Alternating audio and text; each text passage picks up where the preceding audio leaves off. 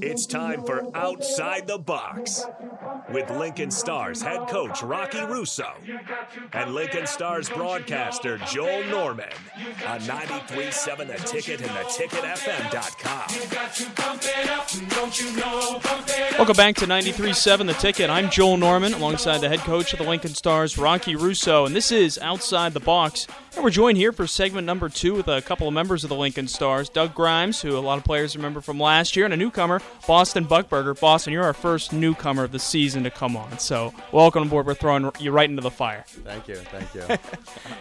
So let's talk about uh, the season for you guys so far. Uh, Rocky and I were talking about how last weekend, you know, just the one game, now just one game here this weekend. Kind of a funky little way to start because obviously you guys know we're going to get plenty of weekends of two games or three games during that weekend. Talk to me. Is it, do you like it like this? You can kind of ease your way into the season. You have a little more time to reflect on games, or would you rather be full go? You're shaking your head, Doug. No, no, you got to get into it right away. Doug's giving you the same answer I gave you. Yeah. Same thing. What about you, Boston? We're, I we're itching at it. We we need to just get in there and play. I mean, we're so eager as a team, and Yeah. we just we're fired up to go every weekend. So not playing two, it's it's too bad, but we'll get going right away. So Obviously, that'll probably maybe feel like a couple of games this weekend just facing Omaha. I was talking about the rivalry with Rocky before. Doug, you experienced it last year. Talk to people about like Boston and me who we haven't seen it besides the preseason. What makes this rivalry so special?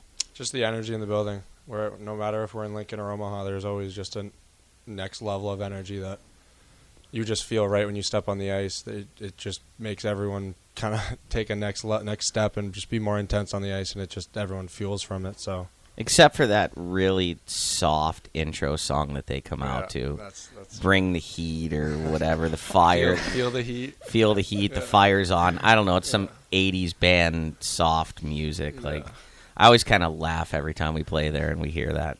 We were talking about the music last week, Rocky, and I, I thought you would like a song from the '80s in a way. After I last love a song for the 80s, but I don't want my team coming out to That's a song fair. from the That's 80s. fair. Like they could they can jam to that in the locker room and whatever else, but we need something ripping and going when it Yeah. comes time for for uh, the entry to uh, to a big game. I mean, after my first impression at the ice box, nothing's gonna beat that. No, what we have here is is something Yeah. special. Yeah. Doug, we got a couple of guys last week. We had Tanner Ludtke and Mason Marcellus on. They were saying that you're kind of the guy for tunes in the locker room early on. Eh, don't blush too much. Tell us a little bit about how that came. You know, was that something you just kind of took charge on? Explain that to fans.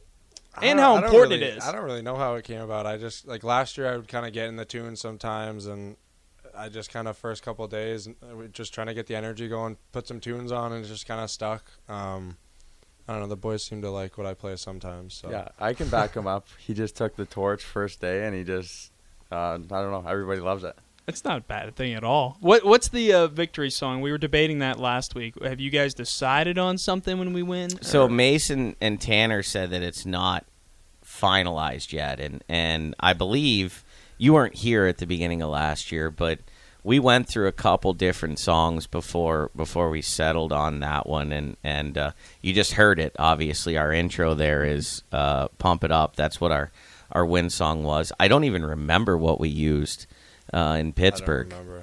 But, oh, no, uh, I threw on "Good Feeling." It was just what came to mind. we were we were all having we were all having a good time and just kind of got got everyone bumping around. But we're gonna we're gonna talk about it. Get something that we that we have to stick.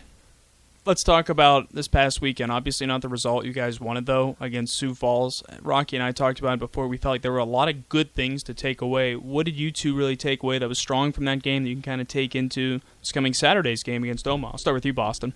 Yeah, well, I think obviously in that third period, it sucked that we were on that five minute uh, penalty kill, but I think that like we pushed back. Like after Brennan Lee's goal, it felt like we had some good momentum, and uh, I think that although we lost, we can ride that into this weekend against Omaha for sure. And Doug, your goal later in the third period made it three to two at the time. I thought that was such an important goal because you got to get one, of course. Then it gave him close. You were down two at the time. It, take me to correct me if I'm wrong. It felt like you were trying to bring a little extra juice coming back to the bench. The crowd was rocking. They knew that was big. You put a little extra into that celebration. Oh yeah, I mean I was fired up. I mean getting the first one off of you is always a good feeling, and then also obviously at that point in the game we needed some energy, we need some push, and I felt like I don't know I was fired up. I couldn't really control the feelings, but regardless, I mean I was just trying to get every uh, make everyone realize that we're right in this game. I mean I, s- I s- last last year we would come back, come back, come back, no matter what.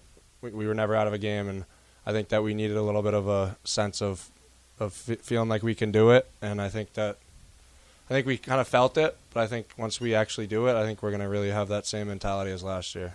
I thought it was common. I, I thought obviously it's a tough, no feel call by by uh, the the guy there with three minutes left to, you know, you make a make an interference call away from the play after they had too many men on the ice for thirty seconds and three other penalties he could have called on them. I just that that's one of those where you like you got to understand what's going on in the game and and you've had us down for a major like maybe you put your whistle away right there and I thought with 3 minutes left that we were we were going to find a way to tie it up but I told you guys in the locker room I've told Joel like we put ourselves in that position right we didn't do enough throughout the course of the game to um, to to be in a position where we weren't going to let something else affect it and ultimately it ended up happening Doug, I want to go back to your goal for a second. I, I, was thinking about it as it happened. You know, packed house, everyone's going pretty loud.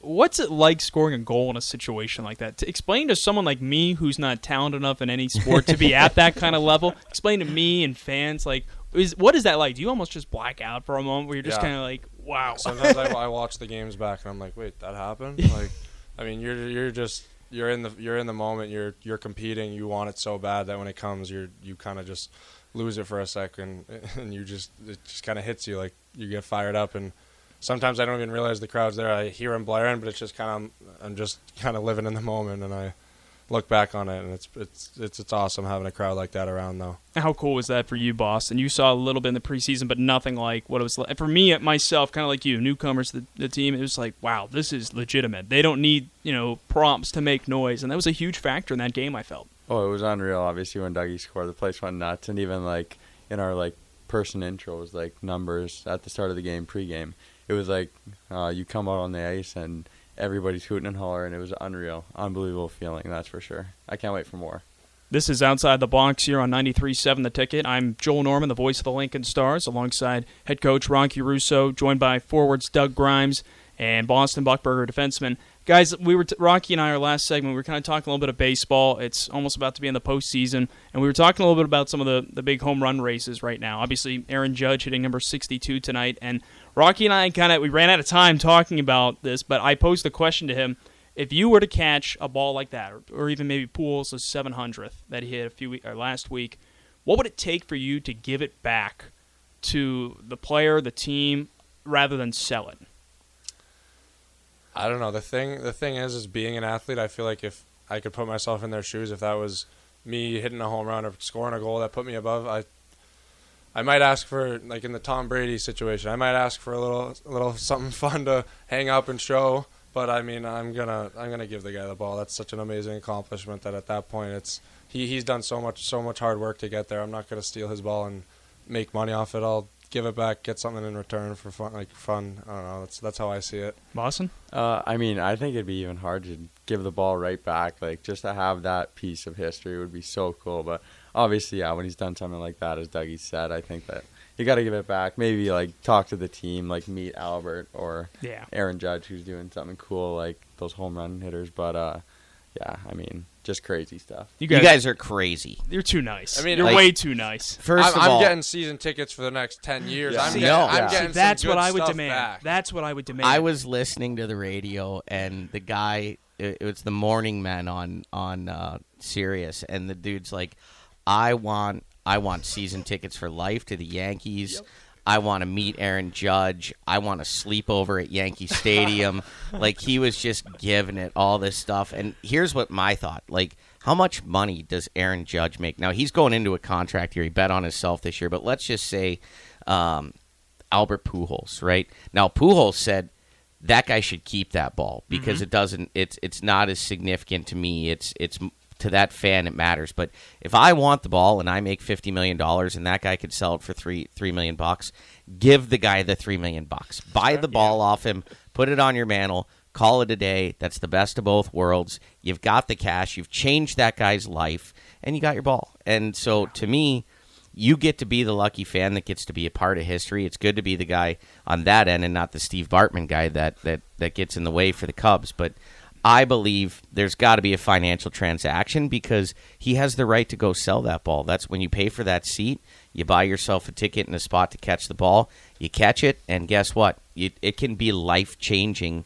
money for your family. And, and I think any athlete that makes that kind of money should see that personally. That's fair. I don't have kids, so I'm not thinking about it that in deep. You know how much? You know how many That- diapers that's- three yeah. dollars buys? That's a lot of diapers. You know how many That is a lot diapers I'm changing these days? Like, That's a fair take. so guys, I, I have a question for you. Obviously, Doug, you've been you've been here now for um, not quite a full a full year, but Boston, you're from Saskatoon, Saskatchewan. Um, I actually I almost was in Saskatoon, Saskatchewan a number of years ago uh, to be the assistant coach for, for the Blades for uh, for Bob Woods. Oh, yeah? and uh, and there was some uh, there was some uh, work visa issues that got in the way, and I didn't end up getting the job. But um, tell me your experience so far uh, living in Lincoln, Nebraska. I think that the buzz around town has been a lot different. Like going downtown as we did tonight after we had a little team event. Um, I mean, having the campus down here and having people like always out and about, it's just been like unbelievable. And the ironic thing is that uh, Saskatchewan's a big agriculture province, and uh, obviously Nebraska has a lot of agriculture through corn and beans and whatnot. So, uh, in the sense, it's actually like it's a home away from home that feels like similar but a lot different at the same time. Uh, it's been it's been amazing. It's honestly like in proximity, like population's the same and whatnot. So it's actually been like a pretty easy transition for me, I'd say. Doug, y- you clearly are not from an agricultural type area farthest from it. in in the Northeast in the Boston area. So uh, you were in Cedar Rapids, Iowa, prior to this. But tell us what your experience has been like living here in Lincoln. Oh, I'd say the same thing. I mean, you just get a feeling, especially when you're downtown. Just there's a there's a buzz. There's a lot of people coming coming and going, and you just feel the energy down here. I mean, for football games on the weekends, you just can sense a you can sense the, the feel in the, in the community, and it feels very welcoming. It feels very exciting, and I mean, it's definitely different from home. Very different. Um, but it's it's nice to have a spot away from home. I'm I'm not necessarily a huge city. I don't love being in the city. I, I I've dealt with it for a while, but I mean I, I would rather be in a more rural kind of countryside area. Um, but I, I mean I love it out here. What have you guys done uh, since the season started? Obviously, we were in training camp and then Pittsburgh and everything else. But what have you done away from the rink to to kind of enjoy living in Lincoln? Have you gone to Omaha? Have you gone to a football game? Uh, what what do Boston and Doug do away from the rink to pass the time? Well, uh, the first weekend, me and my billets, uh, I'm with Lori Crocker and Ryan Crocker, and uh, we went to a Nebraska football game, and that was an experience like no other. Uh, seeing the third quarter light show there, and obviously 90,000 people in one building was absolutely crazy for me. Uh, I also I went to the races, uh, sprint car races the other weekend, and that was a really cool experience seeing those things buzz uh, back and forth around the track for a while. But uh, yeah, I don't know, Doug. And hanging out with the guys as well, watching some movies and uh, seeing Nebraska. It's been pretty cool. No, yeah, I would definitely say the football games are pretty top notch. I mean, a lot of the guys have billets that head out to the games and bring along our, our teammates, and so we we all end up kind of meeting up there, and then we'll end up hanging out after and stuff. And it's always a great time. There's tons of people. That's obviously a lot of energy, so it's a fun time down there. And then we got a couple golf groups. We get matches going. Been pretty competitive lately. Uh, and then on the more chill nights, we'll get a movie going. We'll hang out with the boys, play poker, kind of do just just kind of hang out together. We, we enjoy each other's company. So Um, I'd actually like to backtrack. Um, when we were talking about like home away from home, I wasn't. I didn't really know what to expect in terms of like greetings and people in the USA. But Nebraska's like a, a really friendly town, like compared to Canada. Like I feel like everybody around here says hi, says uh, just like thank you, a lot of please, a lot of. It's just a really nice place. I mean, if you watch South Park, like they they act like Canadians are the nicest people in on the whole planet. We so, are. We are. Um, but I, I do believe that here in, in Lincoln, and I was fortunate, I was living in Texas, where everybody's super friendly, but the people here in Lincoln have been fantastic and and uh, very welcoming. Right? Yeah. They're they're excited to support the the stars and and to accept you guys and ultimately my family and I as part of the community.